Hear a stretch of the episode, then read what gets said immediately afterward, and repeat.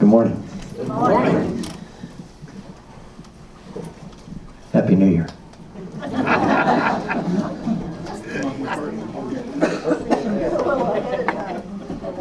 What's the first Sunday of Advent. The Christian year starts today. So uh, it's confusing. Uh, Christians do things a little differently. And so uh, begun a new year. I hope you had a good Thanksgiving. Everyone have a good Thanksgiving? Yeah. Still feeling it a little bit? Yeah? An extra four or five pounds? yeah.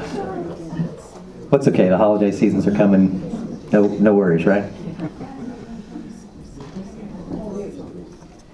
We had a good week at the Kennison household. It's always good. I'm sure lots of you got to see your families.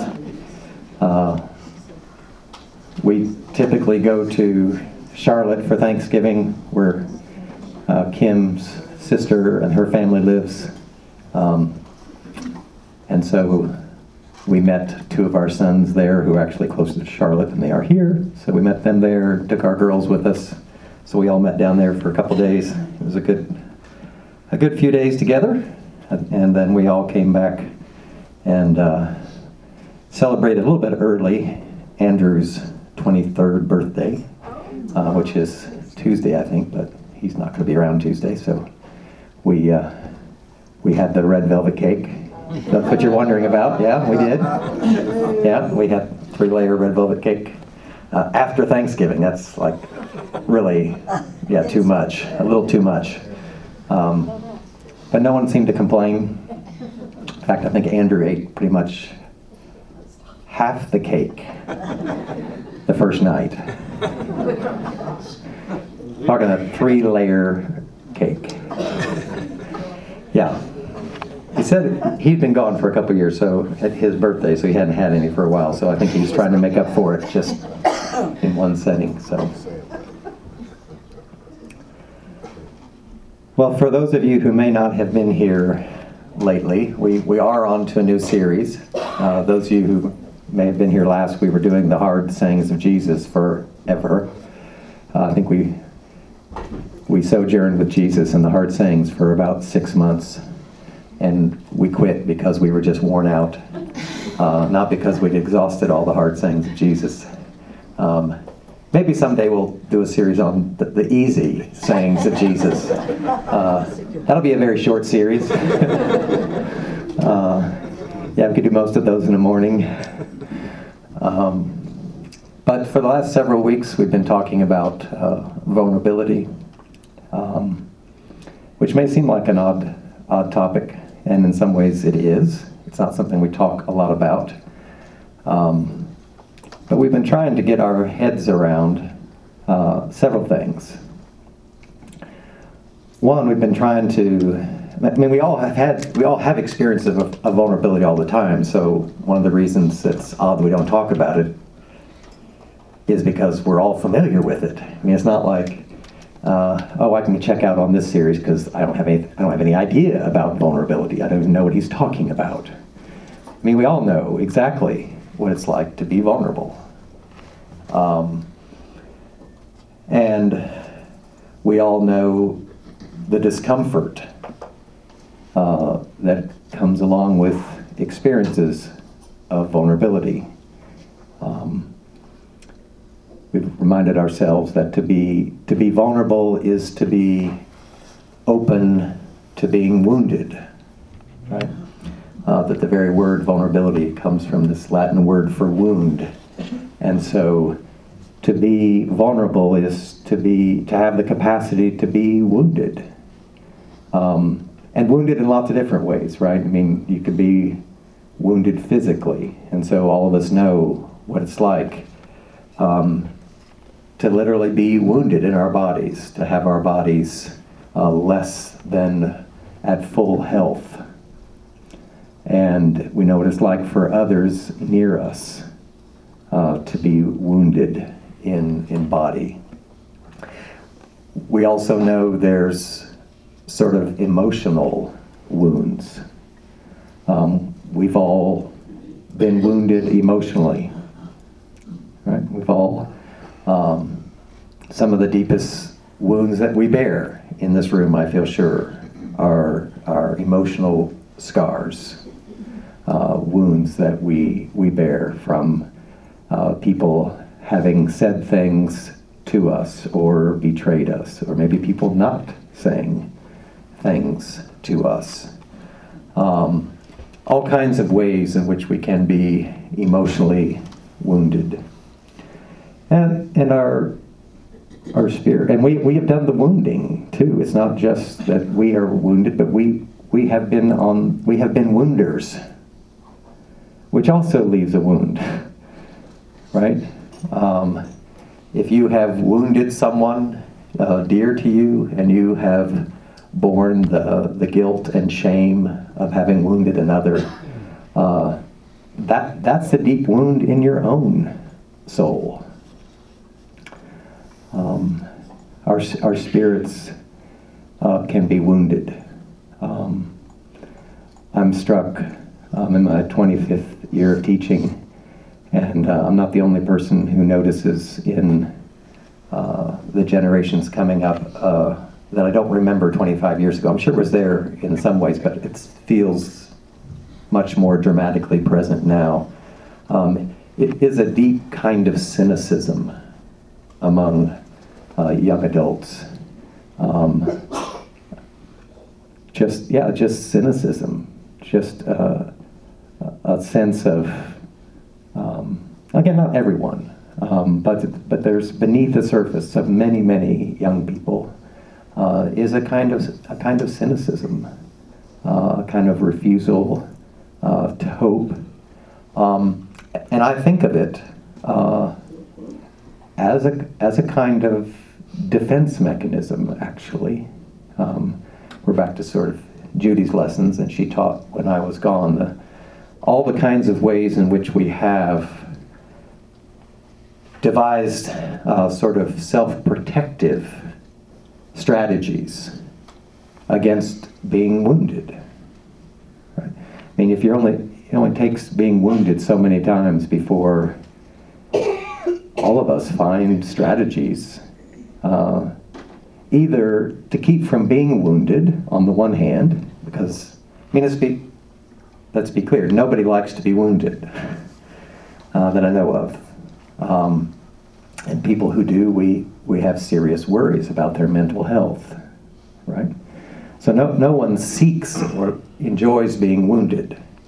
Um, and so it's quite natural that we would develop uh, defense mechanisms against our wounds. And I, and I actually think that cynicism is, is a kind of defense mechanism in many ways.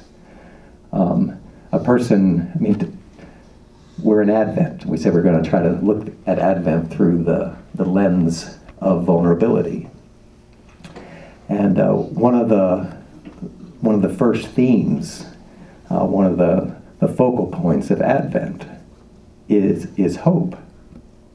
Right? Hope. And that's often sort of the, the theme for the first Sunday in Advent is is hope. And cynicism is sort of the refusal to hope, right? Um, but but hope sets you up to be wounded, right? I mean, you, you know the old saying: if you if you uh, if you keep your expectations really low, you can never be disappointed, right? Of you've taken up that strategy, right?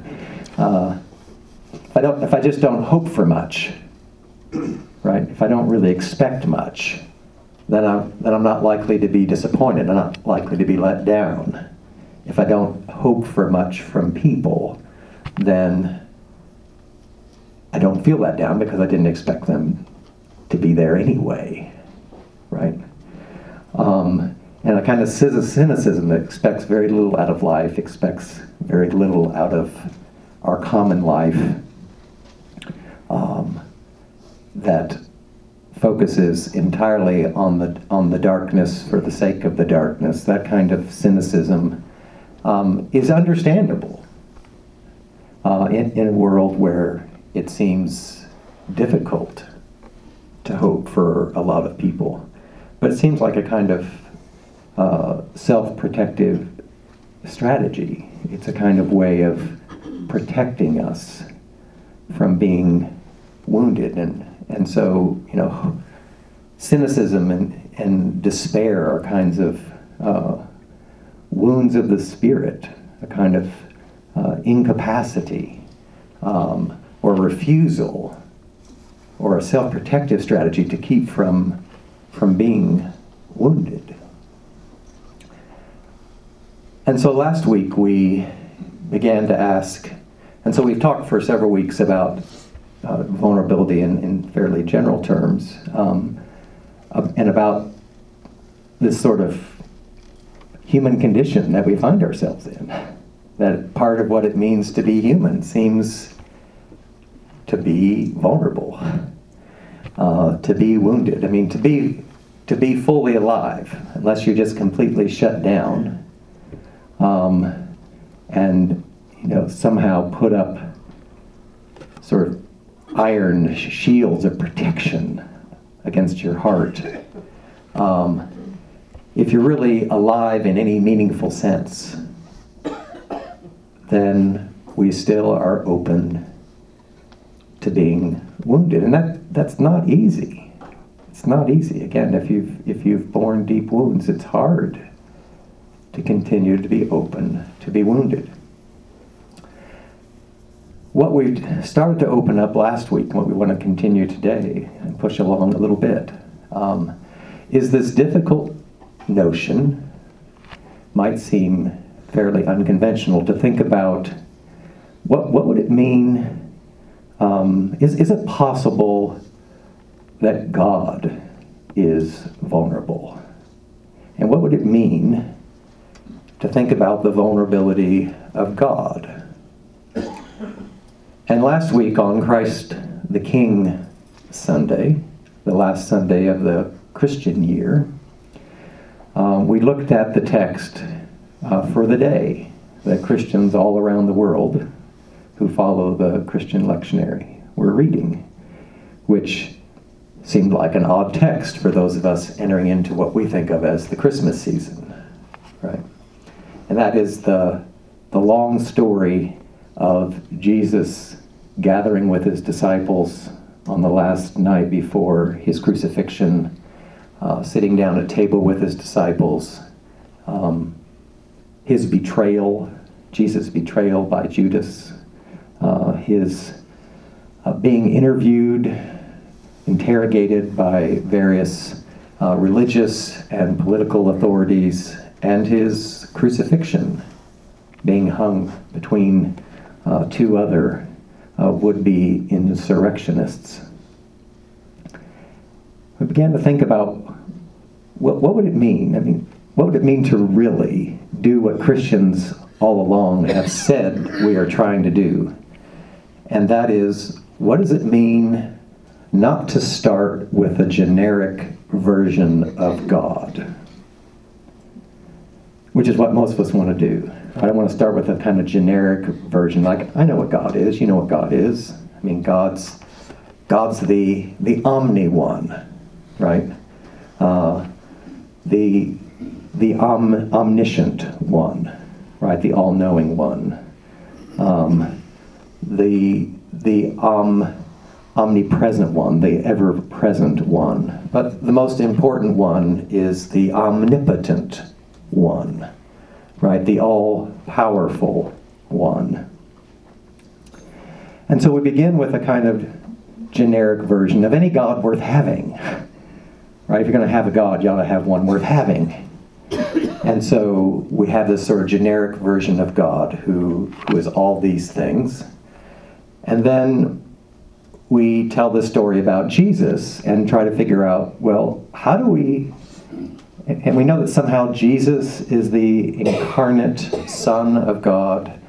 And then we, we sort of put our heads uh, around trying to figure out what, what would it mean that Jesus is, in some sense, the incarnation of God among us. You know, so here, here we celebrate in Advent, in the Christmas season, Emmanuel, God, God with us. But what I want us to wrestle with, maybe more than we have at some points, is to ask ourselves which God is with us? And, and do we dare do we dare allow God, as revealed in Jesus, to tell us who God is, rather than us assuming who that we already know who God is, and that when Jesus comes along, Jesus just you know embroiders around the edges a little bit of this picture of God that we already have. Do, do we dare allow Jesus to fundamentally challenge our notions, my notions, of who God is? And if so, what implications does that have for human life? So, so that's what we're about at Advent, and that's um, that's a challenging set of questions to ask. And uh, I know you're up to it, right? One of the wonderful things about teaching you year after year is that uh, uh, you're always up for a challenge. This is a challenge. Uh, this is a challenge. Um, and so, so last week we asked ourselves, you know, what, what does this very familiar story of Jesus' death and resurrection teach us about, about God, about God's own vulnerability. And so we, we sort of walked through that very uh, long text in Luke, just looking at several places where Jesus is astonishingly vulnerable in ways that we all all recognize right uh, everything from being abandoned by his closest friends. Um, that's pretty vulnerable. Most of us have been there. If you've been betrayed by someone close to you, which is really the only kind of people you can be betrayed by, right? You can't be betrayed by a stranger. What would that mean? No, we're, we're betrayed. I mean, we use the language, we reserve the language of betrayal from someone close enough to wound us deeply. And Jesus puts himself in a position to be, be betrayed. And we talked about the, the vulnerability of, of giving yourself, uh, pouring yourself in to someone else's life, and them not getting it right? Jesus at his Last Supper in, the, in Luke is, you know, trying to explain what's about to happen, and his disciples are having this side argument about who's the greatest. Right? Really, the last night, like I'm getting ready to lay myself down to die, to give myself. I need you near. And they're quibbling about who's going to be the greatest. Right? I mean, all of us. I mean, probably none of us have felt quite that weight of disappointment. Again, that's only possible if that betrayal, that sense of disappointment is only possible because Jesus risks pouring himself out into other people. And you all, you all have done that. Right? You all have devoted yourself a lot of you have raised children, grandchildren, poured yourself into other people, friends, neighbors, family members. And at least once in your life, you have found yourself deeply wounded in all of that. Right? Um, children grow up, and maybe you've never allowed yourself to say it to a child, but you're thinking, is that my child? Right? Some of you have said it to your children. Like, who are you? Right? or just little things, right? I mean, just little things. I mean, but but it reminds us, right? I mean, you're sitting around Thanksgiving dinner, and your and your children are embarrassing you because they've forgotten their manners. It's like, I raised you better than that, right? Those are just tiny wounds, little pinpricks, right? But it reminds us that, again, those are only possible. I mean, if, if we never poured ourselves into anyone, then that wouldn't be possible. No one could possibly disappoint you. Right? Um, so, so Jesus knows this. He knows what it's like. God knows what it's like to be suspended between heaven and earth on a cross. And, and this, the church says, is where God reigns. Right? Not on a earthly throne, golden throne, but on a cross. What does that mean for our understanding of God? What does that mean? And so today I thought we would. And what does that what does that mean when we think about it sort of fundamentally challenges this notion that the first thing to say about God is that God is a God of power. At least power in the way that we normally conceive it. when we think of power, most of us, we think about the capacity, you know, to, to make things happen. Often things uh, against people's will. And so we, we often think of sort of force and coercion. And yet, most of us, I suspect, know the gospel story enough and have internalized it enough to know that if this God that we worship and serve, that we remember and celebrate at Advent and throughout the rest of the year, this God is revealed in Jesus Christ. If we want, if this God is a God of power, then it's it's a God of power quite unlike any other kind of power that we know, uh, because it's not it's not the sort of straightforward uh, God of power that is sort of the generic God that you say, well, God is all powerful and that's all there is to say. No, that's not all there is to say in the story. Am I, am I willing to have this sort of fundamental way of thinking about God questioned, interrogated by this very particular Jesus?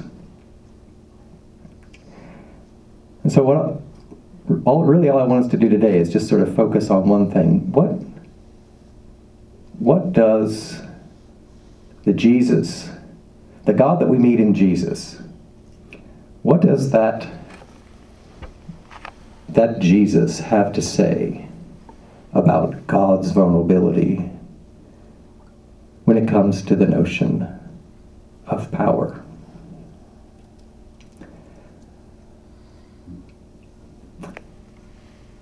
we tend to think of vulnerability and power as sort of at odds with each other. At least I do. Maybe you don't. Um, I tend to think of, um, and I think one of our reactions back to self-defense or defense mechanisms is one of our reactions to protecting ourselves from vulnerability is to is to go back to Judy's notion of in, image management. Um, one way to sort of live in denial of our vulnerability is to is to pretend that we are strong and powerful right? Is to deny that i'm vulnerable right? Uh, to, to not let you know that you've wounded me right? Um, to, to be to be strong so to speak um, this, this may, in fact, I mean, without caricaturing and stereotyping too much, that this might, in fact, be uh, a bigger uh, or a more dramatic problem for, for men in American society than even women. Although I don't pretend that women are immune from this. They aren't. Right, but there's, because woundedness, um, to be vulnerable is, is viewed so often as weakness in American culture, then the strategy is to is to purport to be strong, by which we mean powerful and immune, protected from vulnerability. And, and this is a real challenge. Again, not, not for everyone, but for a lot of us. Uh, it's, it's a challenge. But I've been, I've been haunted uh, by a quotation from uh, C.S. Lewis that I wanted to read this morning uh, because it's, in some ways, the heart of what I want to get at today, what I've been thinking about uh, for several weeks, but particularly this week. And it's connected to this notion of is it the case? Is it the case that vulnerability is, is weakness in any kind of simple sense? Certainly feels that way and certainly gets cast that way. But what Lewis is suggesting, and I think he's right to suggest this, is that there's a sense in which vulnerability is at the very heart of what it means to love and be loved. And to refuse vulnerability is to refuse love.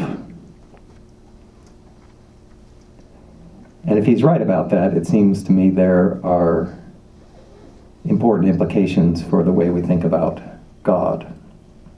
So here's what he says, I may read it a couple times because it's a lot to take in. Um, he writes, To love at all is to be vulnerable. Love anything, and your heart will be wrung and possibly broken. If you want to make sure of keeping it intact, you must give it to no one, not even an animal. Wrap it carefully round with hobbies and little luxuries. Avoid all entanglements. Lock it up safe in the casket or coffin of your selfishness, but in that casket, safe, dark, motionless, airless, it will change.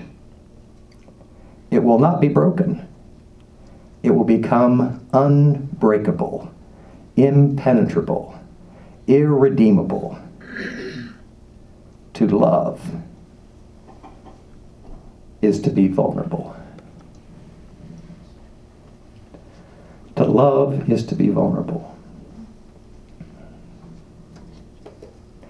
So you, you and I can you and I can protect ourselves from being vulnerable. But at what cost? Cost? And then begin and then you begin to think about you know the, the passages of scripture that we most cherish. And we have passages like God is love. God is love. We teach our children that early on that God is love.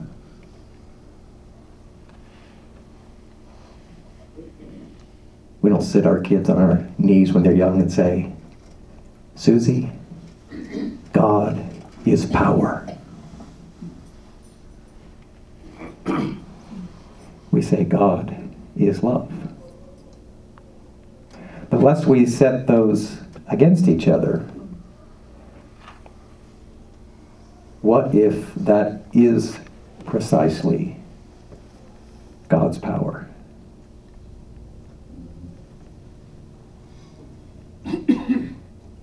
what if this particular God revealed in Jesus that the power of this God is that this God loves in freedom? That this God chooses to love, and in so doing becomes vulnerable, open to being wounded. And, once you see this in the face of Jesus Christ, you begin to read the rest of the story and you realize it didn't start with Jesus. I mean, in the very act of creation, at the very beginning, when God chooses to create human beings made in God's image, who are free to love God in return or not. God creates the possibility of being wounded, of being rejected. That's a form of woundedness, right? Um, and and in refusing God's love, you know, the ripple of woundedness begins itself. I mean, that that would be uh, an interesting way of re-narrating what we call the fall, right? Um, we often tell this story of the fall. We tell it to children as a, as primarily uh, this sort of grand, epic act of disobedience. We probably have our own motives for telling it that way. Right? Serves our purposes. Uh, but maybe at the heart of what's going on there in the garden is this refusal of love.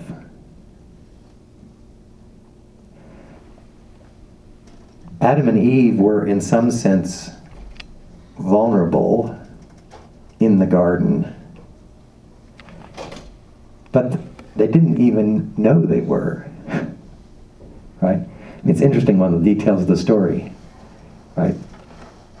That they, they were naked and unashamed, the story says, right? It's kind of an interesting detail. And we said one of the ways of thinking about vulnerability is being exposed. You know, all of us have had those uh, sort of uh, paradigmatic model uh, dreams where we're unclothed in public right? This, this deep anxiety about being exposed, quite literally, right? There's no, uh, well, they were exposed but didn't feel exposed. Why? Because they didn't know anyone. I mean, they'd never encountered anyone who took advantage of their nakedness right? No one who took advantage of their being exposed. There's nothing wrong with being exposed unless you're around people who will take advantage of your being exposed. And that's part of what we, what makes us anxious about vulnerability. Is being open to woundedness, is knowing, well, quite frankly, there are plenty of people around who will take advantage of my being capable of being wounded. In the garden, they're capable of being wounded, but no one before the serpent took advantage of that.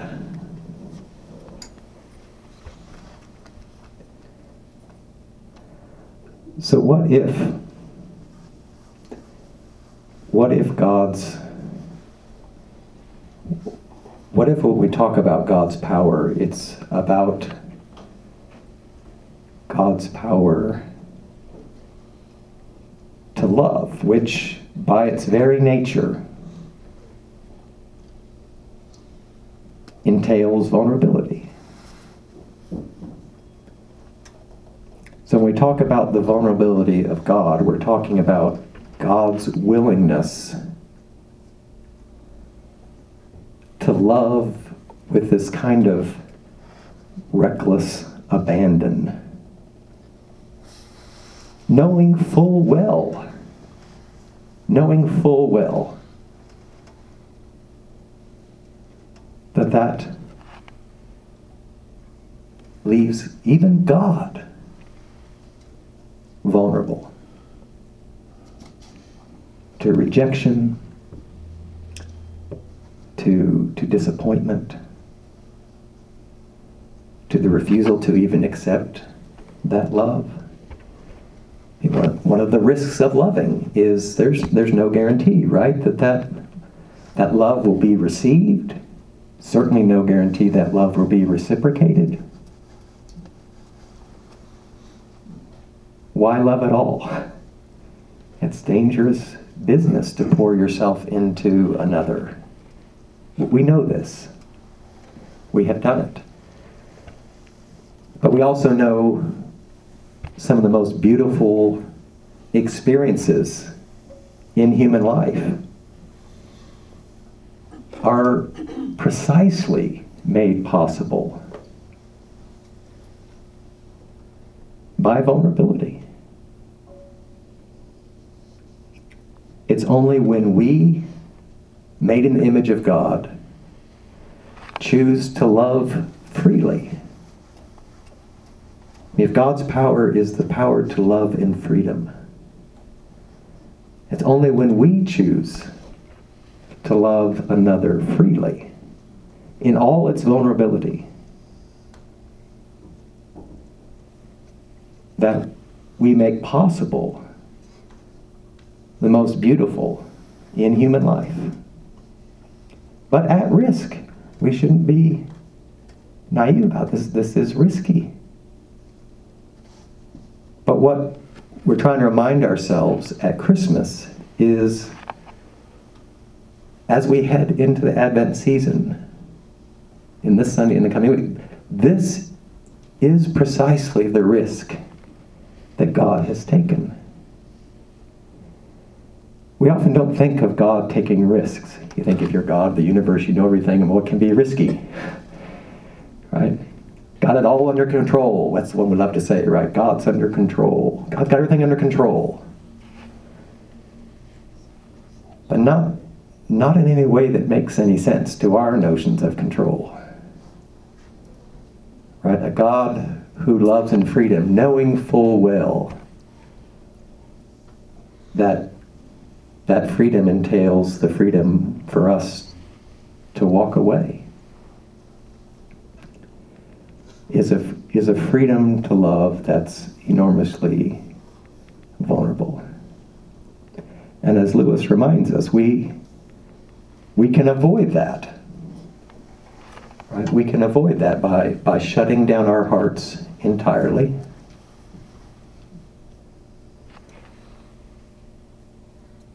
But at that point, you know, at that point, it's we're, we're just a shell of a human being. We have, in fact, protected ourselves from wounds,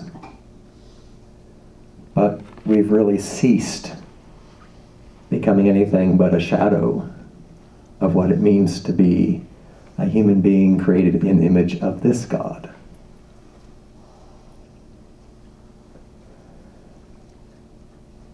So, in the remaining weeks of Advent, what we want to think about is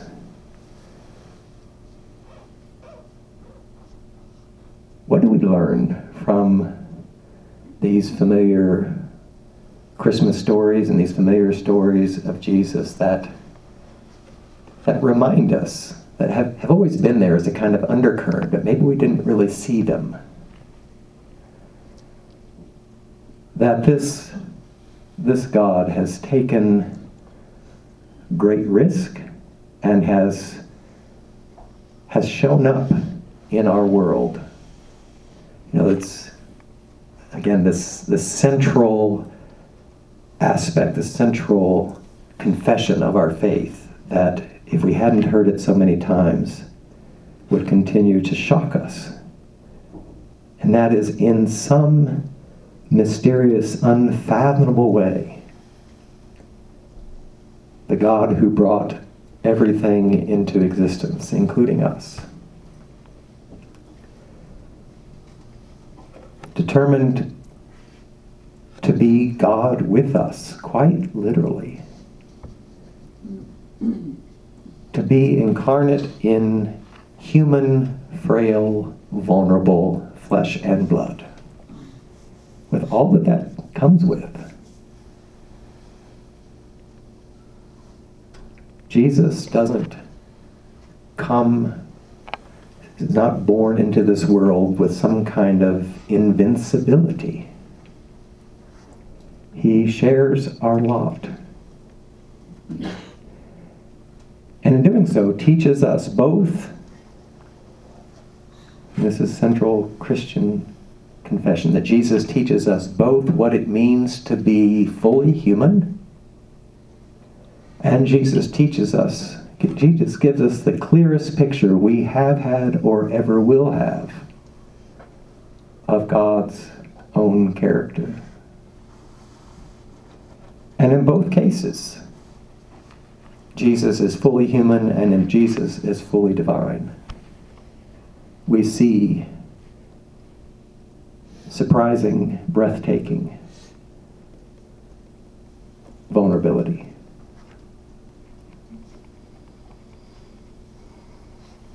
Let's pray.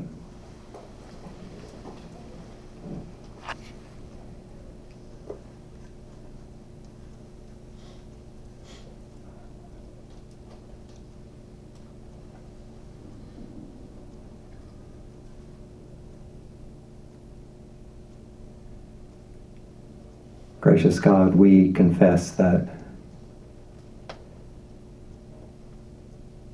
we hardly know ourselves,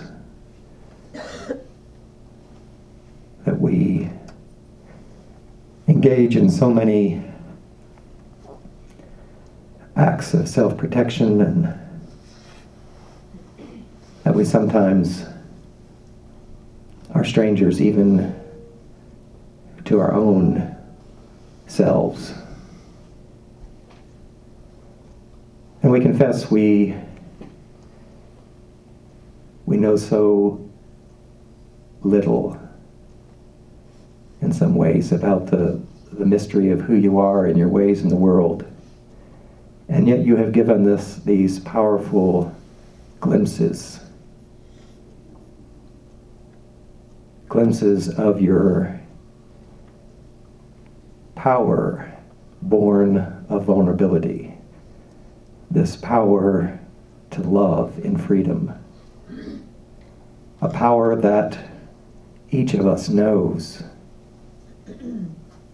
Because we have been loved and have loved is so potentially transformative, and yet it comes with risk and vulnerability. And we realize that we live between that beauty and that anxiety